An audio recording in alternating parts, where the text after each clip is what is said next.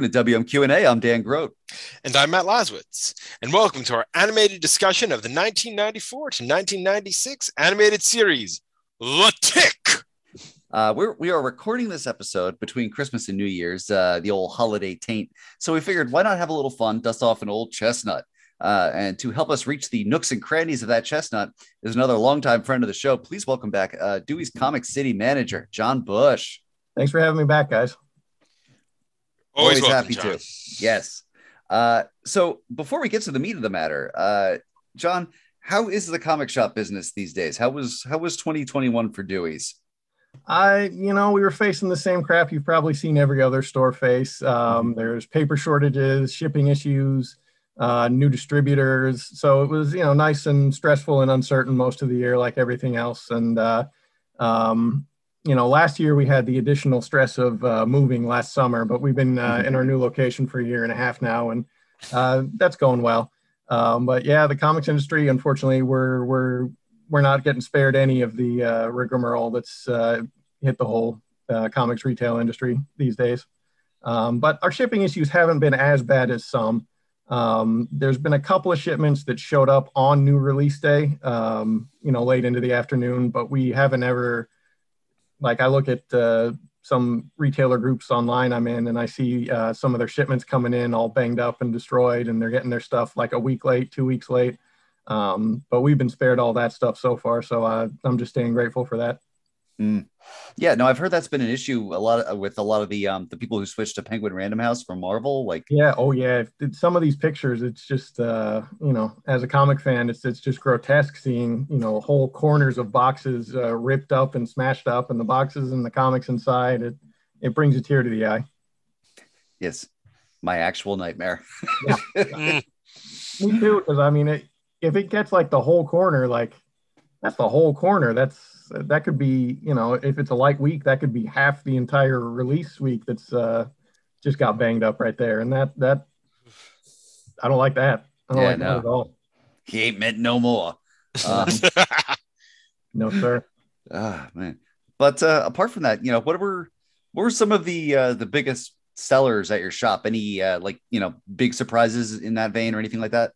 Um, there weren't a ton of surprises. I mean, obviously the big crossovers and the big number ones they put all their money into did the best. Uh, Devil's Reign has done really well for us. Uh, the Kate Otley Hulk has been really good. Uh, Venom obviously continues to be hot. Um, Batman Fortnite earlier in the year is still, I think, has the crown for uh, most ridiculous sales of the year. um, but I wasn't complaining. I just, uh, you know, wish I could have had. I, it's one of those things where I ordered, I thought I ordered a lot, and then Mhm. like an hour into the day, I was like, I didn't order a lot at all. In fact, I ordered far too little. Uh, so I, I mean, it'll be a couple of weeks with FOC before I can actually fix this mistake. So that was uh, that was a painful couple of weeks watching people come in and have to say, "Oh, sorry, I thought I did good, but I didn't do good. I'm sorry." um, but uh, and there are some, uh, especially a lot of uh, image books that I've really enjoyed recently that I think have done surprisingly well. Um, not surprising because they're good books, just because usually sometimes when the, the indie stuff that I really like, uh, I can't get anybody to read it. But uh, the Good Asian has been really good, and it's done very well for us. Uh, so I'm I'm very happy about that because that's one of my favorite books on the racks right now. Um, and then uh, back in it ended like a month or two ago, but the Six Sidekicks of Trigger Keaton and Mm. uh, Vinyl were both miniseries that I really liked out of Image, and uh, they they both did really well. So uh, people are listening to me a little better, I guess nowadays. And I tell them what's good. as well as well they should. Yeah, no, we just did our uh, best of 21 uh, Mhm. episode, and uh, I had Trigger Keaton on there Ah, in my so top good. three. It's st- I mean, it sold well, but it did still didn't sell well enough to make me happy because everyone who comes into the store should be getting a copy of this book. It, it was just really good. it was a goddamn delight. It- you know, it, it's funny. We had Kyle Starks on uh, when when Trigger Keaton was just getting started, and uh, we talked a little bit about Assassin Nation, his book from like two years ago with Erica Mhm. Henderson. That was a and like the one thing he said was like that that book didn't sell, and I, I just like what I wasn't sure. I mean, what the metric is for that compared with other Starks books, but also like I fucking love that book. So, like to anyone who didn't buy it, you're an idiot. yeah, because because it had fuck Tarkington, and and I'll have any excuse to say fuck Tarkington. it had Fuck Tarkington and Dave, and that was the purest goddamn friendship I've ever seen in a comic. Yeah, we need to get a petition started or something. I don't know. yeah, just go back, go back and read that book if you haven't, please. Player today, Kyle Stark's day. Yes. Whatever day this airs. Uh, and if you haven't read it, I'm sorry I called you an idiot. that that was Uh, harsh, but definitely read it. It's accurate, but I feel bad about it. Yeah. See, see, that's the difference between you know WMQ and A and Bat Chat. You apologize and you say stuff like that, as opposed to my other co-host, who stands firmly by every statement of derision he throws at our listeners. that Will Nevin is a beautiful man. You know, you need to. That's that's what integrity is. it is indeed. Um, you know, we talked a little bit about this with, with shipping and whatnot, but uh, you know, uh, actually, yeah. I mean, I, I guess that that probably had to have been the biggest pain in the ass this Uh, it was year. the biggest pain in the ass. Uh, so at Dewey's, we haven't quite switched to Penguin Random House yet. We're starting uh, next month. So the first shipment of January will be our first shipment from uh, Random House. So uh, that's that's got me up at nights, you know, imagining how bad that could get. Uh, but I haven't seen as many people posting about how terrible they've been uh, recently. So either they figured something out or just realized that complaining wasn't going to do anything, so they stopped saying anything publicly. But uh, you know, both equally probable. But uh, that's uh, that's what I'm stressing over right now. Mm, well, certainly best of luck with that, and and you know, hopefully this uh, major publisher slash book dis- distributor has had it's really the biggest book distributor in the world. How would they know how to ship things properly? That's you know, that's unreasonable on my part. I understand, but uh, I'd still like to see it taken care of. Mm-hmm.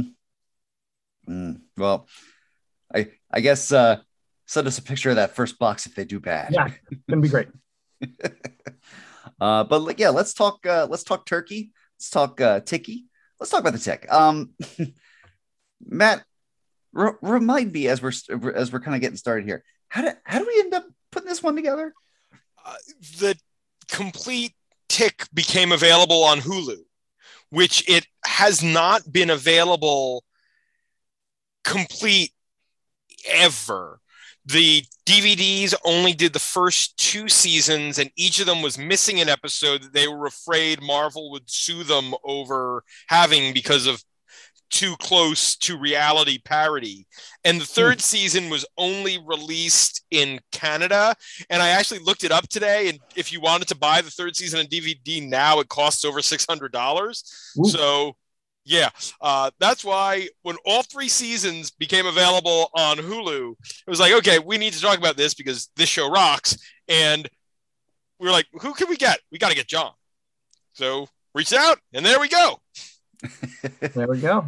I remember being very upset about those DVDs missing those episodes. I did not know that before I purchased them. I probably should have been on my guard after the first one when the second came out. I should have looked at it a little closer, but I, I still forked money over and I was like, God, it's still, and it's, that's one of my favorite episodes too. It was the uh, Omnipotus episode.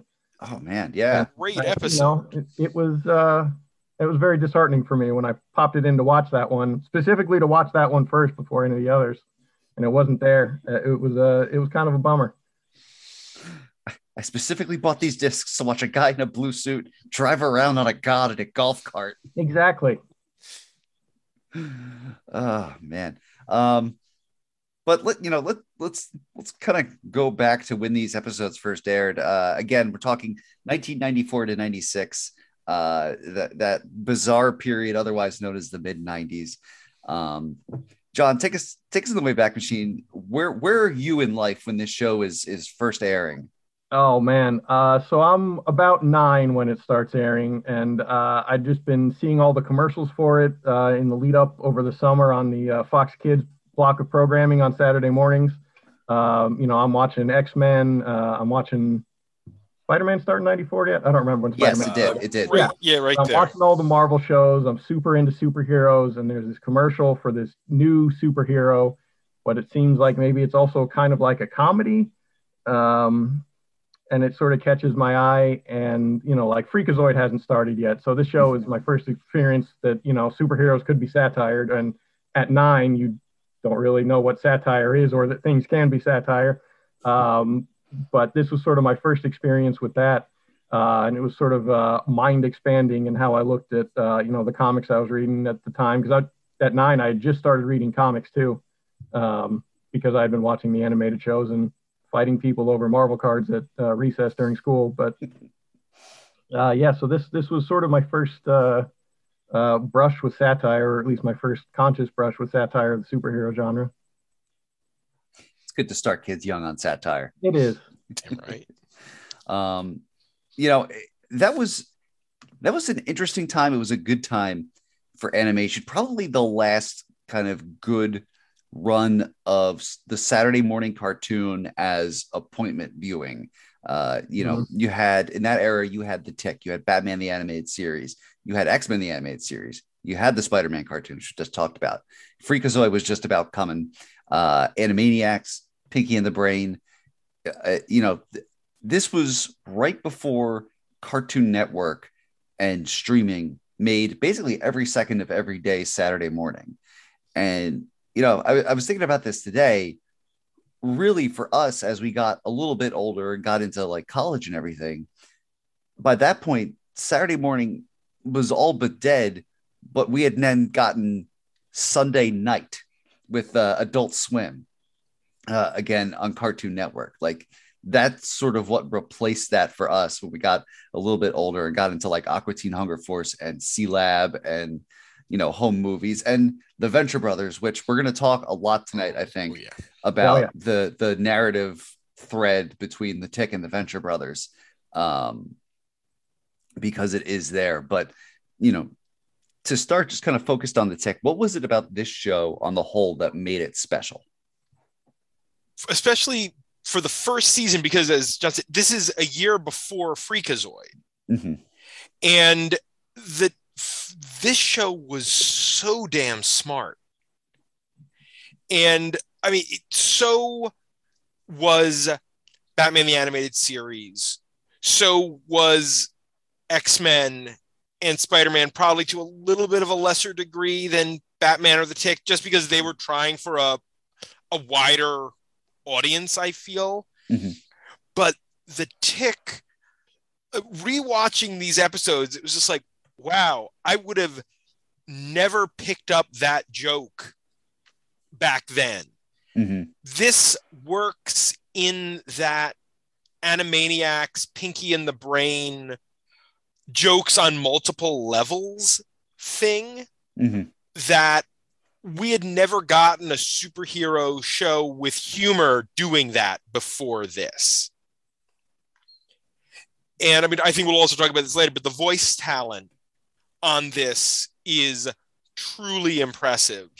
And not necessarily, I mean, the voice talent in Batman the Animated Series is equally impressive, but that's a lot of people who weren't your traditional voice actors. Mm-hmm. They now have become some of the standards of voice actors. But that was Kevin Conroy's first big voice gig. That was Mark Hamill's first big voice gig. They reached into Hollywood getting character actors. Mm-hmm. This show reached into the bench of the great voice actors and gave them roles that would become some of their, you know, big legendary roles. Mm-hmm you know, let, us let's, let's pivot to that because I, I definitely it was first of all it was the next thing on the list, and second of all, I definitely wanted to lean on you for that. So when I was going through, uh, you know, I noticed okay, well, Rob Paulsen uh, was Arthur. I know him. Uh, I did not know that he had taken over for Mickey Dolenz of the Monkees, who was Arthur in the first season. Uh, I clocked uh, Maurice LaMarche as the evil midnight bomber. What bombs at midnight? Uh, who we will talk more about later on here. Uh, looking at the voice cast for my episode, which I'll come to later, uh, Tress MacNeille uh, from The Simpsons uh, was one of the voice actors. But who are some of the other uh, standout names from this cast there, Matt? Well, the Tick himself is Townsend Coleman. Who worked with uh, Rob Paulsen as one of the original TMNT? Oh, okay. Rob was Raph in the original show, and Coleman was Mikey. Ah. Uh, Rob Paulsen would go on in the not the most recent reboot, but the reboot before that Mhm. to be Donatello on Teenage Mutant. He's been two different turtles over time. But Townsend Coleman has a really long, another one of these, you know, as long as your arm lists of uh, voice casts, especially in that period, uh, and made an appearance, a, a uh, on camera appearance in the uh, Amazon Prime Tick series Oh, okay. which was Oh. cool. Um, uh, Sewer Urchin was voiced by Jess Harnell, better known as Wakko. Warner. Ah, okay. so okay. we had two Warners right there. Uh, I believe Die Fledermaus was, yeah, Die Fledermaus was Cam Clark, a third turtle, Oh, Yeah. okay. Leo. So we had three turtles as regulars on this show. Um, they're the ones that immediately jump out, jump to mind. But if you go back, and I mean, I'm just, I just hopped over to IMDb to just make sure uh, that there was, I wasn't missing anybody. Mhm. But if you look at, I mean, Pat Fraley, who's uh, just again one of these guys, and I know that voice Mhm. and uh, that was Krang from the teenage. I mean, there's a lot of crossover with your TMNT voice cast here. Um, and I mean, Mo LaMarche voices various characters. Oh, and we'll get to it, but the legendary Tony Jay as Chairface Chippendale. Mhm. Uh, I mean, he's again, he was a, an on, car- on camera actor, a very famous on camera, but he, uh, you know, Shakespearean actor Mhm. but he's probably best known for being in two major Disney animated films. Uh, he's the guy who carts Belle's father off to the lunatic asylum, who runs the asylum in Beauty and the Beast, Hmm. and is the major antagonist in uh, Hunchback of Notre Dame. Oh, Notre wow. Dame. Why did I say Okay. Notre Dame? Hunchback of Notre Dame, Claude Frollo. Also, he was the villain in the either first or second season of the Ron Perlman Linda Hamilton television series, Beauty and the Beast. So two Beauty and the Beasts on Tony Jay's uh, resume. That is that is fascinating. handyman. There you go. And Yeah. we, and we mentioned him, but Rob Paulsen, and we'll talk about specifically Maurice LaMarche and what he was doing with uh, his voice in that particular episode. That my pick. Uh, I believe Maurice LaMarche was also the voice of. Yes, he was. Uh, another one of my favorite characters, the Human Ton and Handy the Hand Puppet. Real book. Oh, that's fantastic. I did not realize, you know, this is this is fitting that there's so much tissue between the Tick and the original TMNT Mhm. too, because both of those concepts come from that that sort of DIY comics era in the 80s where young dudes were were self-publishing their own uh, you know s- differing degrees of satirical uh you know riffs on on Marvel and DC but with animals of various kinds um so that is that is fascinating Oh, and I missed one. Oh, i'm sorry. I Yeah. absolutely missed one. Uh, Dorian Harewood, uh, another major voice actor. Uh, he um, has voiced the Martian Manhunter in a couple of places. Uh, he's a, a great voice actor. Uh, was also the voice of the legendary, the one, the only Taft. he's a good neighbor Feeds those kitties.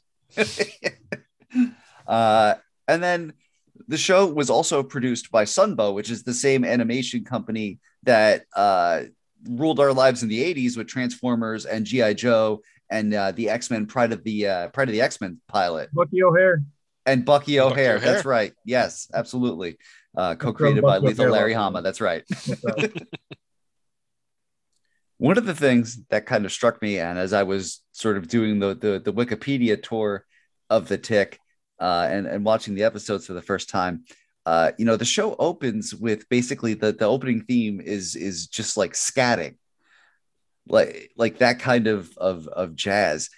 That was, and it occurs to me that was a thing in the '90s just for like a hot second. Like, you know how we all remember when it like swing music, people got really into swing music for like five seconds in 1998. Yeah. Yeah. Yeah. Yeah. Sure. We all saw the Gap commercials where, Yeah. where they where they did like the Matrix pan around and everybody. Yeah. Anyway. Um, yeah. So there was the tick theme, and there was also, do you guys remember Scatman John? Vaguely. It's one of those things that not as well as I remember some of the other. it sticks in my head with the, you know, that was a thing. But I, I wouldn't recognize the music particularly. It was like it was a club track, but then there was a guy just sort of scat singing over it. And then because it was like a mid 90s club track, it also had like this sort of like deep voice voice guy like sing talking at you in the in the verses. Um anyway, this led me down a whole goddamn rabbit hole. So I'm gonna just derail the whole show right now uh to share Sure. with you five things that I learned about Scatman John while ostensibly researching for this episode. I encourage you, if you don't remember this song or you're too young to remember this song, just go ahead and Google it. Uh, just Google Scatman John. Uh, it'll be an entertaining uh, three, four minutes of your time. I promise you. All right. So, number one, uh, his real name, John Paul Larkin. Number two, Scatman John died of can- uh, lung cancer in 1999. No idea. Completely missed that. Someone check on Lou Bega. Um, number three, uh, he suffered from a severe stutter uh, from very early childhood. And that's actually what got him into scat singing as a means to actually communicate and perform that would uh, accommodate for that. Uh, he was he was a jazz pianist, uh, you know, for years and years until this actually encouraged him to kind of step up to the microphone. Uh, he was uh, he was actually when he charted when when, when Scatman uh, charted, he was 53 years old in 1995 uh, when when that actually hit the charts. Uh, and then over the course of his life, uh, he released five albums, uh, including a posthumous Tupac album in 2001. So uh, this concludes Dan Scatman John interlude. I feel very educated. It's The im- more you know. Important. Now, Yeah. any Scatman John questions that come up on Jeopardy, I'm I'm right on top of them now. Uh yeah, hit, hit, hit me with a Mayim Bialik. Uh, but but John, you actually had some thoughts on the tick theme as sort of part of a larger, uh, you know, the tapestry of animation at that time. Yeah, I, I mean, you, you see it a lot with uh, from the 80s into the 90s. You saw sort of a trend in theme songs going from like these very pop jingly uh, kind of ad- basically advertising tunes for theme songs, which I mean makes sense considering all 80s cartoons were just very long toy commercials themselves. Um, but you saw it a lot. You saw it with Tick. You saw it with Batman the Animated Series, and perhaps most famously and most influentially on me, the X Men Animated Series, because everybody, you walk into any room with anyone who was watching Saturday morning cartoons in the '90s and just go na na na na na na, and every single person in that room for the rest of the day, that's all they're going to be thinking about. Mhm. Um, but it's sort of a small thing uh, in sort of a step of the maturation of animation, or at least uh, Western animation. Um, but you saw a lot a more sophisticated style of storytelling to the openings. Even uh, there was a more diverse array of music, uh, like even the three I mentioned, X Men, Batman, and The Tick. They all had wildly different themes. They weren't just you know that strange pop jingle um, that you, you were used to that just spelled out who everything was and which toys you want to buy. Uh, they they introduced the characters uh, sort of more organically and visually uh, through the the opening animations. You got a sense for what the show was, what it was about, without a you know a tune of jingle singers or a team of jingle singers uh, spelling it out for you right before you got into it. Um, so it, it was just sort of something you noticed that you know the people that were creating these cartoons were thinking it sort of is a sign to me that the people creating these cartoons were thinking about how they were putting their show together a little more. Uh, they were sort of more uh, interested in making a good show than they were in keeping, you know, the toy companies happy. Although I'm sure that was still a big part of the business. Mhm. Uh, but you, you just start to see a little bit more ambition creep in around the edges uh, which uh, I think sort of leads into a lot of the the Adult Swim shows we talked about and uh, all those kind of stuff. They weren't just thinking of cartoons as okay, it's either fart jokes, uh, either adult fart jokes on The Simpsons or kid fart jokes in in uh, whatever else we're doing. Um, but you know, you start to see with uh, X Men and Gargoyles, um, you know, you start to see a little more complex storylines, continuing storylines. Uh, with uh, the Tick, especially, we talked about it was sort of an introduction of satire and not just you know the Looney Tunes or Animaniac style of uh, mm-hmm. irreverence. Although those were pretty good satire as well, but you know they were intention intended as comedies. It was uh, sort of unique to see a sort of a blend action comedy satire, uh, which you were getting with the Tick that you weren't getting in other places. Absolutely, and that continues too. Because I was just thinking about uh, as you, as you were talking, like the Batman Beyond theme. Remember how mm-hmm. that like that one was like kind of time stampy too, because that had like a heavy sort of electronica oh, yeah. uh, oh, yeah. theme, which was again one of those genres that we burned through at, at the end of the 90s. Mm-hmm. Mm-hmm. And then you get into Justice League and Justice League Unlimited with those big orchestral superhero you know, mm-hmm. bum bum, lots of lots of uh it wasn't percussion, but it's percussive sounds, even if it's not actually on drums, like percussive guitar riffs and things. Oh my god, Unlimited had the best guitar riff. Like that was some Yngwie Malmsteen shit. exactly. it's so good. oh, oh, man. I gotta go back and watch some JLU now. Actually, I was just watching some uh, Brave and the Bold, which is another one that had a great, you know, very of its, you know, vibe with Brave and the Bold because it had that sort of 50s, 60s throwback, which is what the show was. Yeah. Mm-hmm. Absolutely. Um, another thing that I was thinking of uh, just has a timestamp. The very first thing you hear slash see is a is a clock radio alarm going off.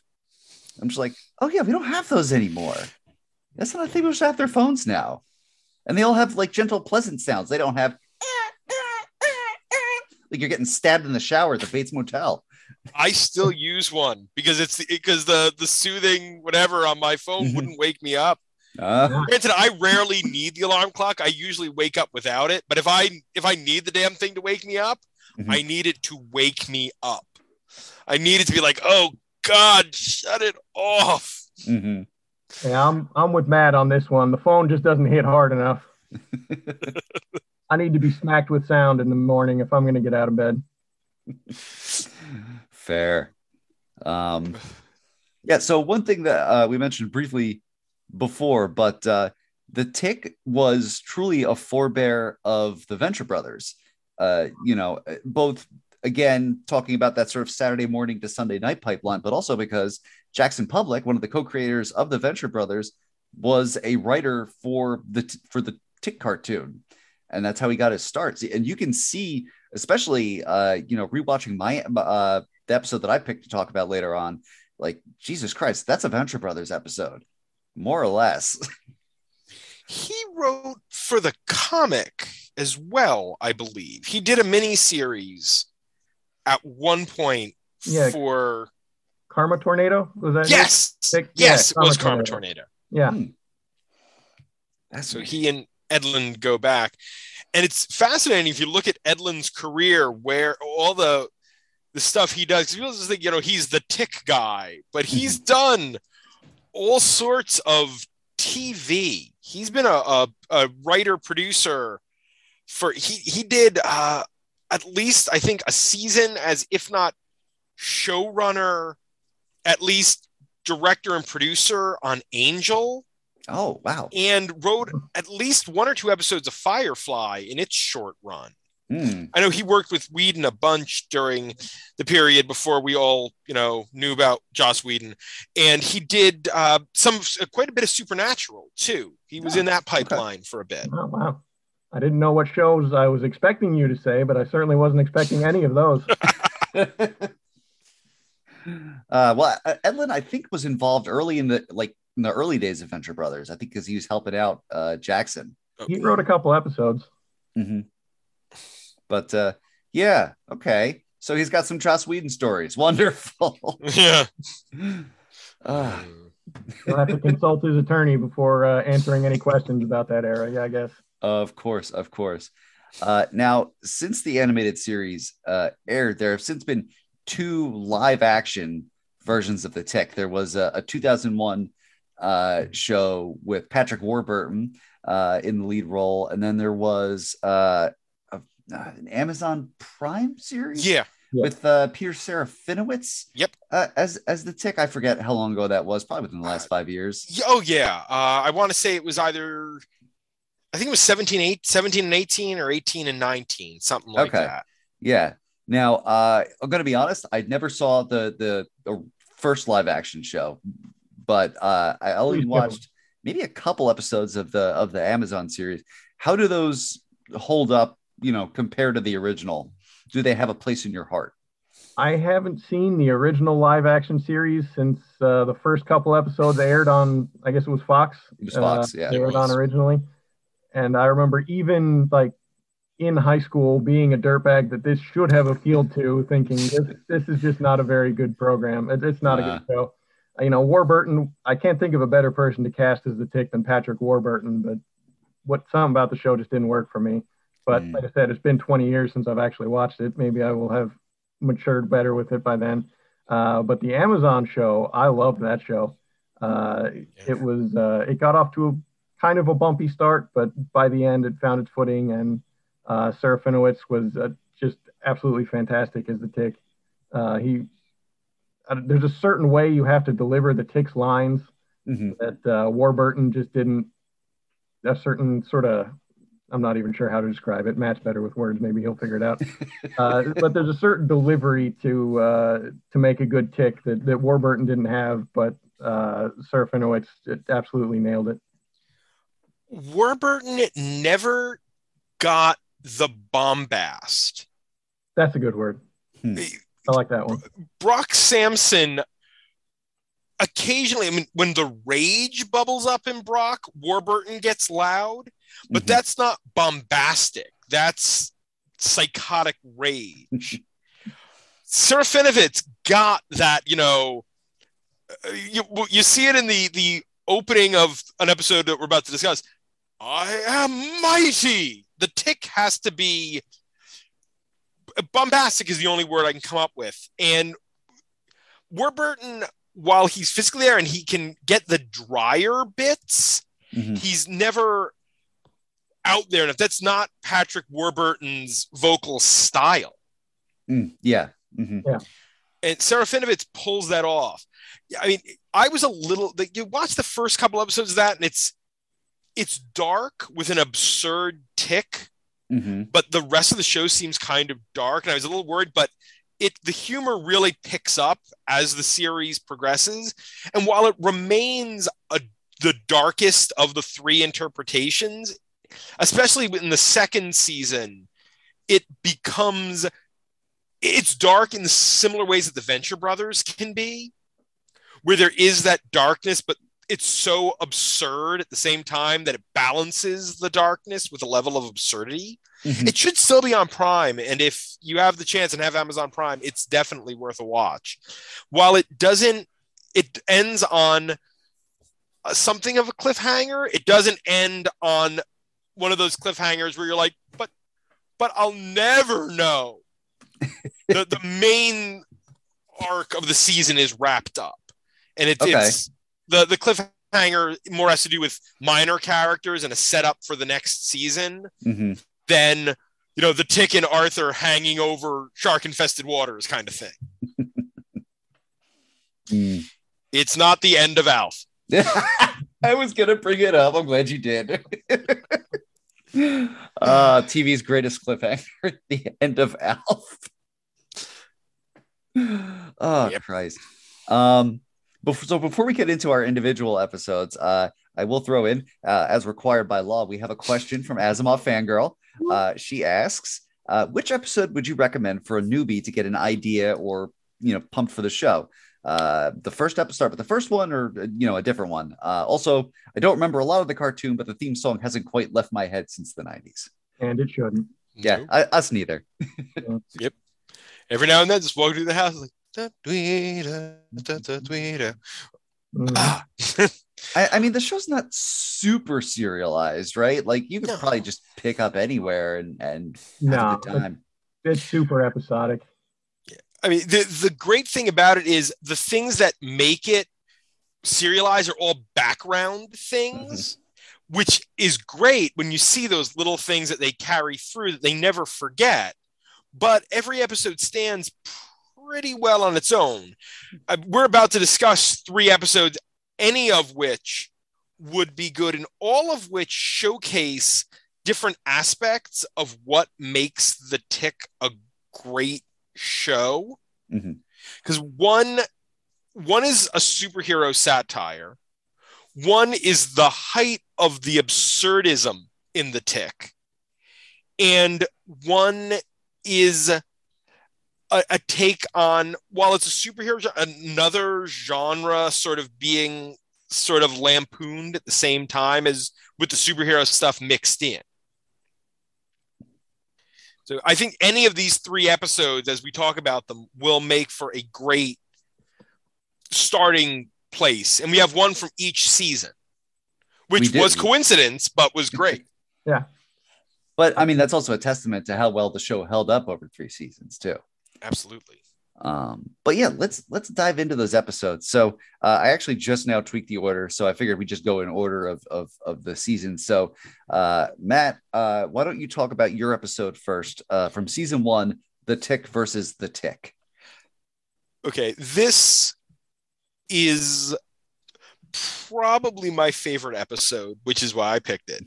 uh, partially because it has one of my favorite voice performances in animation, and partially because it showcases a lot of what makes the tick as a superhero send up work. Uh, that voice performance is by the legend Maurice LaMarche, uh, probably best known as the Brain on Pinky and the Brain, and Morbo the News Monster on Futurama, as well as various other Futurama characters. But here, he's the evil Midnight Bomber. What bombs at midnight, baby? His entire dialogue, with the exception of a couple lines, is a stream of consciousness monologue. And it is LaMarche doing an impression of his, at that point, recently departed close friend, Sam Kinison. LaMarche was a stand up before he was a voice actor, and he and Kinison toured together.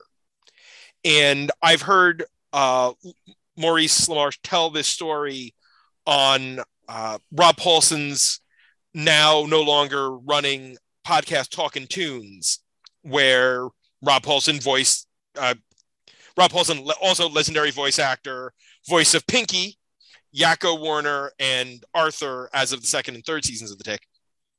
Uh, but yeah, LaMarche, you know, Kinison had recently passed, and he'd heard this, and he just he got this dialogue. And it was it was Kinison. It was Kinison just going insane.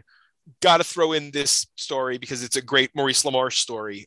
Uh, as one of his vocal warm-ups, LaMarche, who's legendary for his Orson Welles, which is the brain, and he voiced Orson Welles over Vincent D'Onofrio's performance in Ed Wood.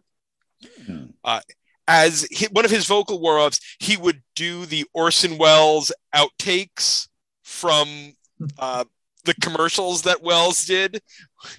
he would just do, and you know, Kinison had recently passed, and he was clearly down. Everyone knew it because you know his close friend had passed, and so they secretly wrote an episode of Pinky and the Brain where the brain had to read commercials. And while they removed some of the bluer bits of the, the those outtakes, something to the effect of, uh, "If anyone can actually make this sound good, I'll go down on them," which was what Welles actually said. That they they removed that, but aside from that, they kept most of it pretty much intact. Uh, they had written this whole thing, and the, everybody else knew. And Maurice came in, and they're like, Maurice, you got, you know, we decided to change the episode, and they gave him this, and he just started to read it, and it it buoyed his spirits, which is a great story.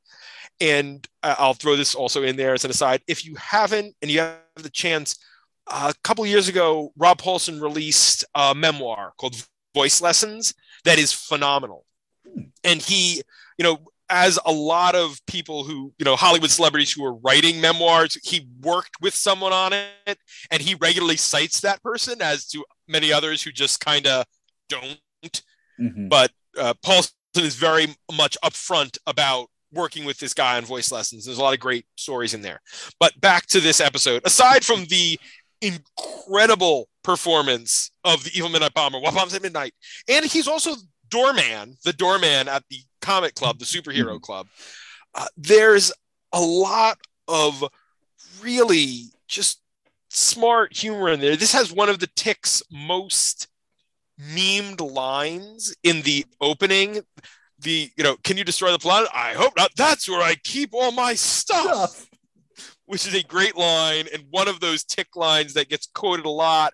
And sometimes I really do wonder how many people who are quoting it you know, re- realize, remember where that's from. It's just something they've heard, and so mm-hmm. they run with it. Uh, this also has the a line that absolutely sums up the tick as a character for me. Really, must the tick in a nutshell. When Barry, this jerk whose brother-in-law owns the comic club, the superhero nightclub, who goes by the tick, comes in. Where's the jerk who calls himself the tick? The tick stands up and replies, I am that jerk. That is the tick in a nutshell. He's so self unaware, but he's so confident in who he is. That is absolutely the tick. There's another line in the episode, like right before they're walking into the bar, uh, the doorman asks them for all for their identification, and the tick. It, it's just sort of you get this sort of bombastic buffoonery out of the tick, and then every once in a while you just get this really like uh, did he really just say is that that character that just said that? Like as he's going in uh, they ask him for id when they're going in and tick's just like under his breath goes oh i get it. Spelling america with a k are we no i read this like and i thought like that's such like a sly like line that you wouldn't think that a guy that stands up and screams i am that jerk would come up with. But you know, there it is, all the same. And I think that's one of the things that makes the series so great.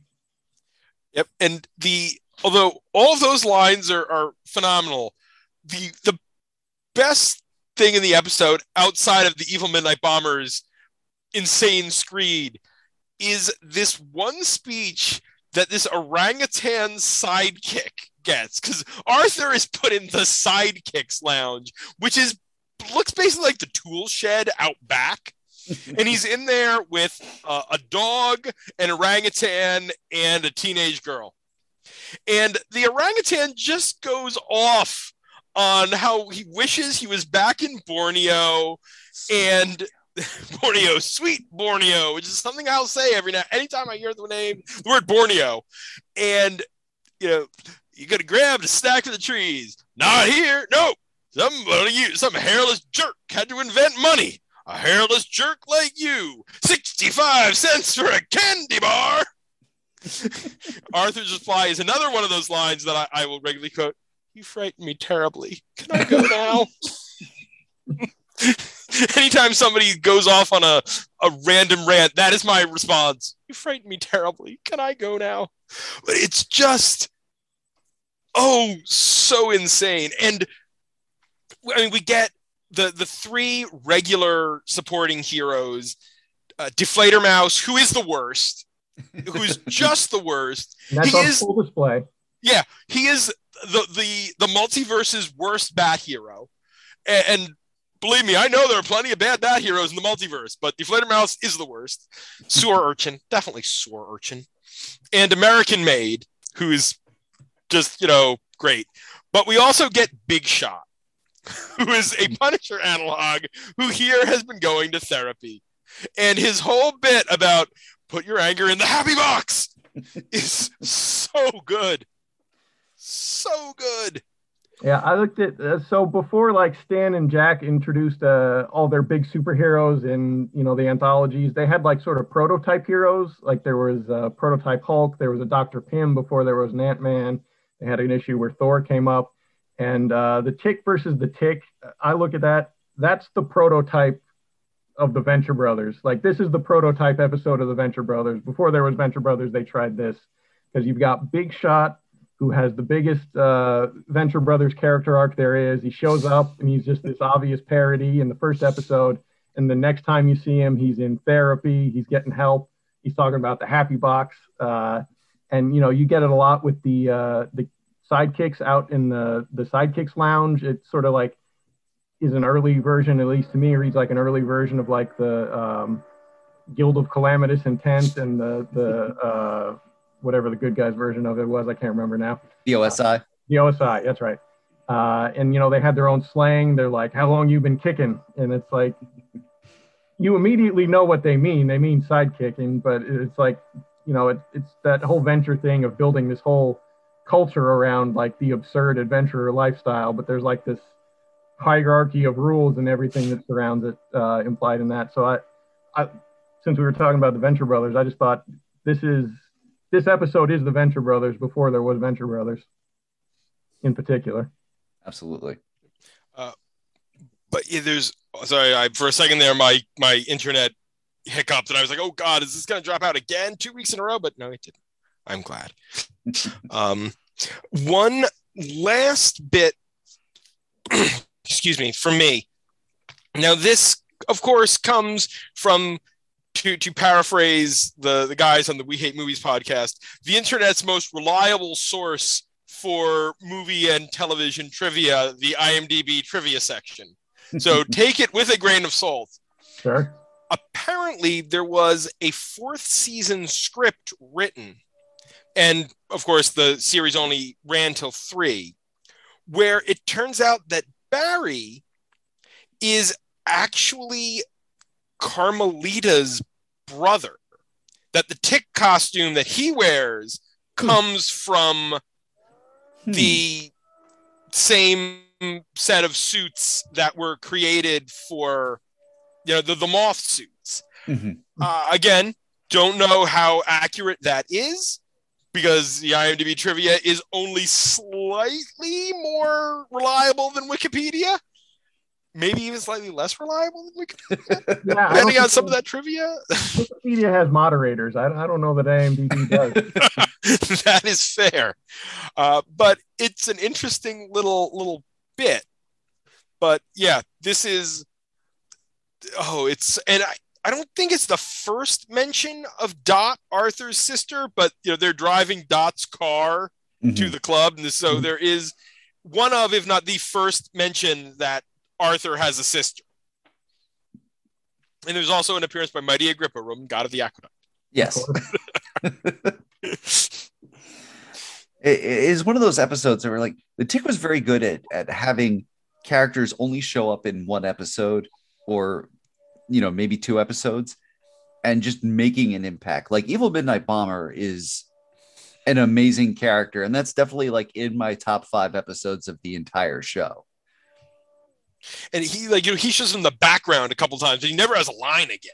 Yeah, he's just there, and that is it's such a memorable character, and it's it's almost entirely on LaMarche's performance. Because mm-hmm. if you did that crazy dialogue with a voice that didn't work, it would have been kind of grating. Mm-hmm. But LaMarche just hits it out of the park with that performance. Definitely. But yeah, so that that is my pick: the Tick versus the Tick. All right then. All right, so we're gonna move on to John's pick now from season two, uh, the Little Wooden Boy and the Belly of Love. It's it's just a wonderful episode. It you know it's uh, the Tick's take on Jonah and the Whale, and uh, it, it's just great. Uh, so actually, in the intro to uh, Tick versus the Tick, which has the EGAD, I hope not. Where, that's where I keep all my stuff line. he also get take a viewer question uh, if they have uh, if they're seeing anyone, if they have a girlfriend, and Tick goes off on this long, long screed about how they don't have time for girlfriends, because they have justice to fulfill or whatever. Um, and so it, it, was kind of fun. Uh, you know, the themes of the episode kind of bring that back. It's, it's sort of one of those weird little bits of continuity that the tick is very anti-romance, and I, am not sure what to make of that. But uh, so anyway, we talked about uh, we mentioned Carmelita earlier, and she's uh, the daughter of the inventor of Arthur's flying suit. Uh, she has her own moth suit, and uh, there's these Swiss Army people. Uh, they're Swiss industrial saboteurs who have a Swiss Army knife weapon as their theme, which is also just fantastic. Um, and they're trying to uh, steal the flying suits and a book of things that uh, come with that. But you know that's not what makes it fun. Uh, what makes it fun is the opening scene of the show is just a giant whale in overalls storms out of the ocean and starts running across the country, and you're like, why is this whale running across the country? They never answer that question. There's just a whale and he happened to have eaten Carmelita's father five years ago. and that's why he's in the episode is because they have to get eaten to find the father.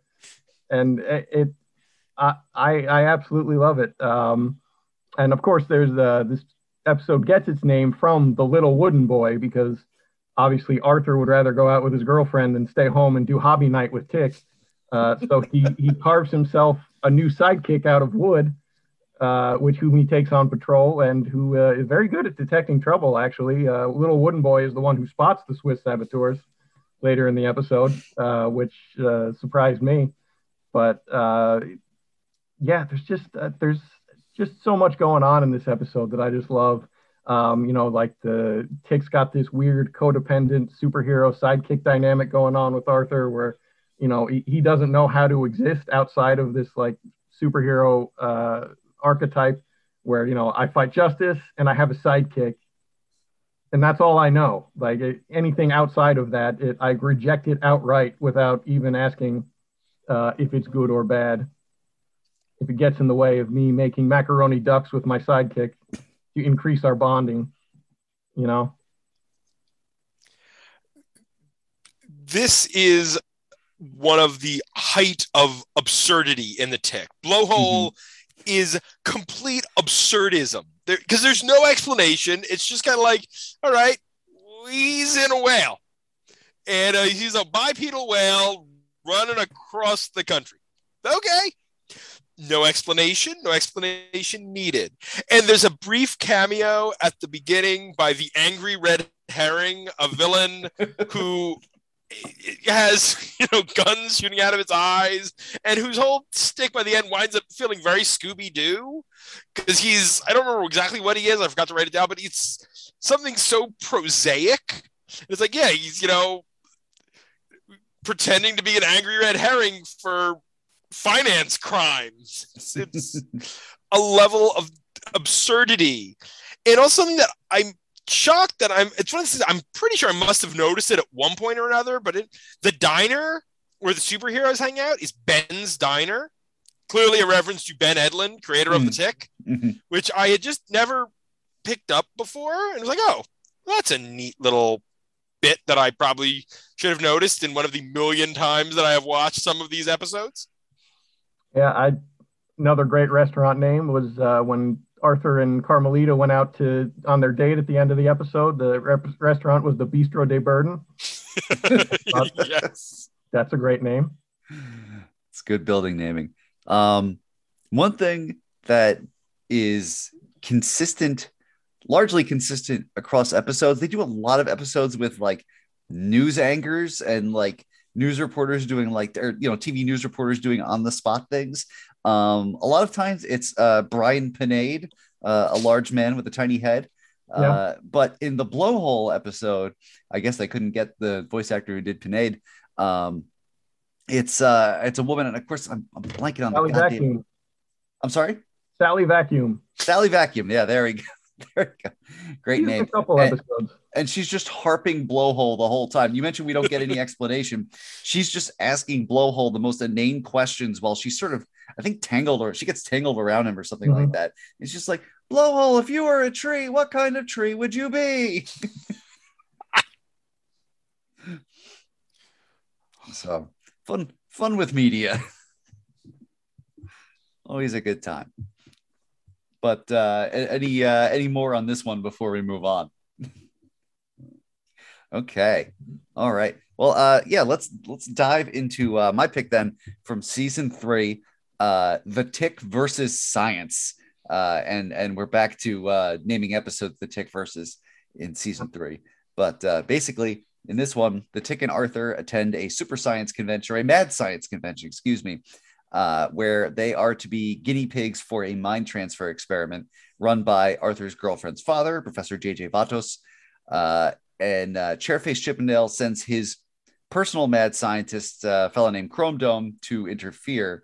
Uh, hijinks ensue, and uh, a bunch of the characters all end up. We meet like all these crazy like mad scientists and their assistants, and they all end up getting their bodies switched and then Chairface and his goons enter the picture, and then a bunch of them all get there and end up getting their bodies switched. Uh, so you've just got like switches on switches on switches. Um, this is another one where you can definitely see the Venture Brothers in it, uh, mm-hmm. and I think that's one of the reasons that uh, I love it. This was like the third episode from the end of the series, and uh, again, it's just it shows you how well the show held up, but like it's juggling this huge cast of characters, many of whom you're seeing for the first time. Some of them are recurring over the course of the series. Uh, and one of and, them's a zebra and a scientist, or a scientist in a zebra's body. Yes, yeah, exactly. Oh, so there's there's a scientist who had already who had tried mind transfer technology years ago and got stuck in the body of a zebra. Uh, his original human body is on the African savannah, running with zebras and and drinking out of uh, freshwater streams. Uh, and in the meantime, he spends his time uh, working on line proofing technology. Uh, that's his big thing now. But uh, it, it's crazy because it introduces all these new sort of mad scientists, throws them in the mix. Um, there's a, a, woman named uh, Regina Hume, who's voiced by Tress MacNeille from The Simpsons. Uh, her big thing is uh, a man that comes out of a spray can. Uh, just, yeah, can of man. Uh, is basically an automaton that you you know spray out when you need help moving a couch uh, and then in an hour uh, he dissipates in a cloud of fragrant potpourri by the way tress macneille uh-huh. also dot warner thus compete completing our animaniacs trifecta okay so the tick just crawling with animaniacs and ninja turtles there are worse ways to be no absolutely yeah 100% uh, but my favorite of the characters that are introduced in this episode has to be uh, Dr. Mung Mung uh, and his assistant Tung Tung. Tung Tung so, might be the most disturbing character creation of all time. Yeah. yeah. So Tung Tung, uh, Tung Tung is just a giant tongue yeah. uh, that has uh, also tongues for arms and feet, and also a mouth with a smaller tongue in it, uh, and doesn't speak. Uh, just kind of makes like you know those cartoons are noises. And then Dr. Mung Mung uh, is just this creepy little man with a flat affect who will threaten to kill you. Uh, and he never makes the mind transfer. He remains Dr. Mung Mung. but Arthur, Arthur, after he's done being the tick, and there might be one other switch in there, ends up in the body of Tung Tung. And so he spends a good like five minutes just going, I can taste the floor. I'm tasting your back. I can taste everything. Rob Paulsen's delivery. So self oh it's the, the, the sheer horror in his delivery of those lines is phenomenal. It is uh, Dr. Mung Mung, by the way, voiced yes. by Danny Mann, who also voices Dinosaur Neil. Okay, all right then one of the tick repertory players. Yes, absolutely. Um, it, it's just it's a it's 20 minutes of sheer chaos. Uh, and and I love it.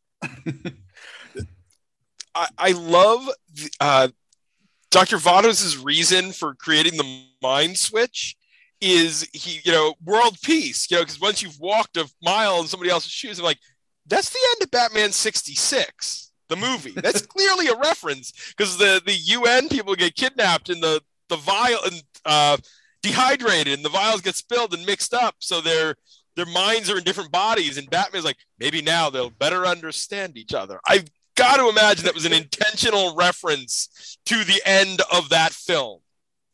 Because if there is a, a film that has that tick ethos, it is Batman 66. Because it is completely insane. And some days you just can't get rid of a bomb. well, I mean, it is it is absolutely another one of those things where the tick is sort of the the the do right straight man in a world of colorful nonsense. Yeah. It's just that he has a straight, you know, the straight man also has a tiny straight man who hangs out with him. a tiny, tiny, even straighter man who hangs out with him. Yeah. And also, you know, the premise of the pilot episode of The Tick is the tick just can't get rid of a bomb. That's true. That is very true. I mean, he just holds on to it and let it explode because he's not invulnerable, but you know, thematic. Yep. And oh, the whole recurring thing is that Arthur still hasn't worked up the nerve to kiss Carmelita. And at the very end, when he does, it is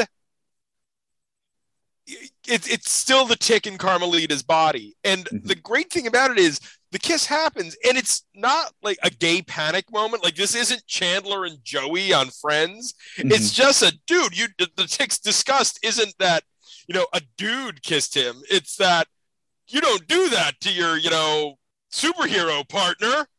And, and Arthur Arthur just can't catch a break. That's funny because he's like egging him on the whole time to kiss her, and her father's egging her on the whole time to kiss her, and you know, Tick screams at him. He's like, "Come on, man, make the four-lipped butterfly." that's that's another that's, great bit uh, where uh, Arthur's you know thinking about kissing Carmelita, and and the Tick is over like a floating head of the Tick.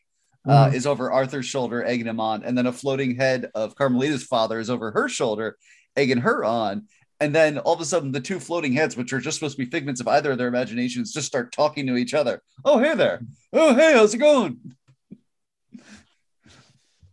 That's great too just yeah no it's it's just it's really it's some of the best comedy you could get on a, on a saturday morning. Um, yeah i mean in the tick versus science uh, just to get back to the venture brothers uh yeah. line with these this is uh, of the three episodes this is the only one that has uh, Chris McCulloch credited as a co-writer Mm-hmm. Um, and uh, you know, you see the credits right before the episode starts, so I, I, see his name up as they're going to like this mad science fair, and I'm like, well, this is this is the pilot to the Venture Brothers as they go to this super science fair, uh, where they you know see that. So I, I was like, I, so clearly he had some influence. He took a lot of influence from the Tick or a lot of ideas from the Tick with him over the Venture when they yeah, were uh, when that started.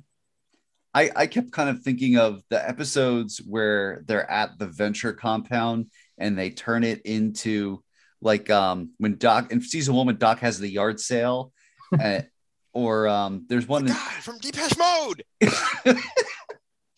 Walk, walking eye. Um, I forget what's it's one of the later seasons, maybe like four, three, four, five in there somewhere, somewhere in the middle where uh, it's like a science fair for children and they all have like their little booths. Yep. Or like a career fair. So like um the captain's got his own booth and yeah. it's just like, oh, we'll just go from stop to stop, meet this colorful character, do the next thing, and then eventually they'll, you know, the, the plot will kick into gear. But you know, let's do bits first. Let's do bits. Mm-hmm. I mean, it, Always time for bits. Yeah, always. Cano Man is absolutely something someone on the Venture Brothers would have come up with. Yeah, I mean, I the first thing I thought when I saw that uh, again because I saw when I was a kid, but when I was rewatching for that, I was like, did did the Tick invent Mister Meeseeks? Look at me! But yeah, so that was the Tick versus Science. That was that was three episodes. Um, so we're we're we're in the home stretch. We're we're winding down. Uh, John, what are you reading right now? Uh, right now, well, uh, unfortunately, six sidekicks and vinyl are over. Uh, so, in terms of what I'm super excited about, uh, Primordial, uh, also at Image, uh, Lemire and Sorrentino, uh, just love super crazy books about space animals, uh, flying spaceships, mm-hmm. and also conspiracies and uh, a Pink Floyd page and and just all kinds of stuff going on there. Uh, great art from uh, Sorrentino, some of his trippiest stuff yet. Um, he just really knows how to. He's got this weird thing. Uh, well, he kind of cribbed it from We Three, but I won't talk about that.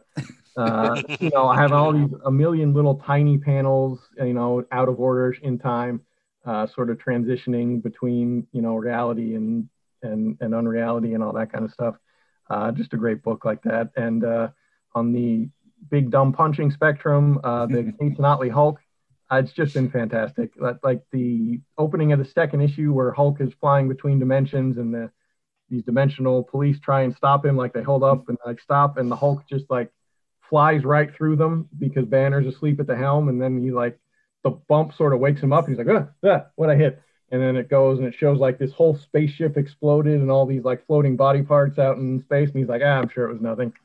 I was like, this is a so this is just going to be invincible, except with the Hulk, I guess.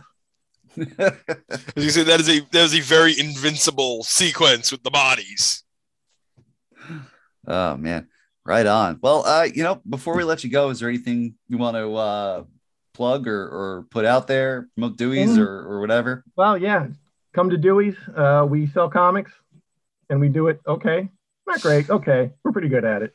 Uh, and we'll always talk comics. Uh, and also, we'll plug we're in the uh, world famous Joe Kubert School, uh, where they can teach you how to draw and do all kinds of good comic stuff. Um, that's on the brochure, I'm sure. Uh, but they're both great places. And once the pandemic is over, they can just do tours again. And they got a lot of cool stuff, a lot of art from all the famous alumni and teachers and everything. So hopefully that can clear up to the point, at least where people can come in and see our big old Fleischer animation camera where they one of the ones they made the Superman cartoon on. I think that's kind of the coolest thing in the whole building. It doesn't work anymore, and uh, the wood's rotting out and it's falling to pieces, but still very cool. But still cool to look at. Well, John, we thank you for coming back on the show and uh, talking some Tick with us.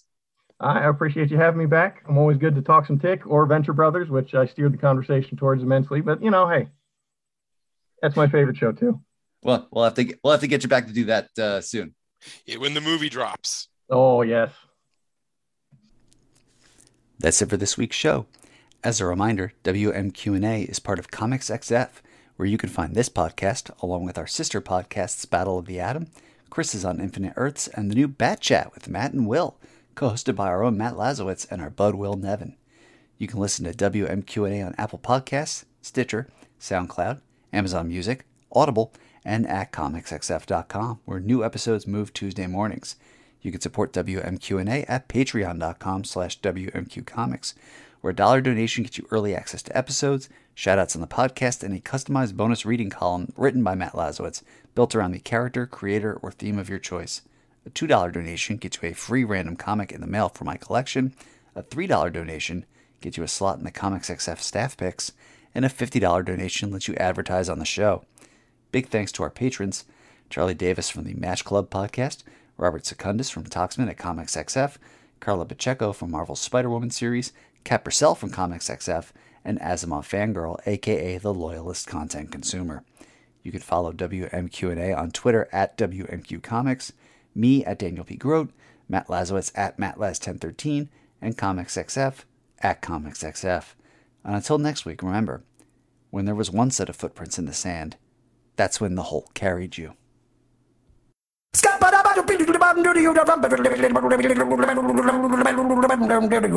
WMQ&A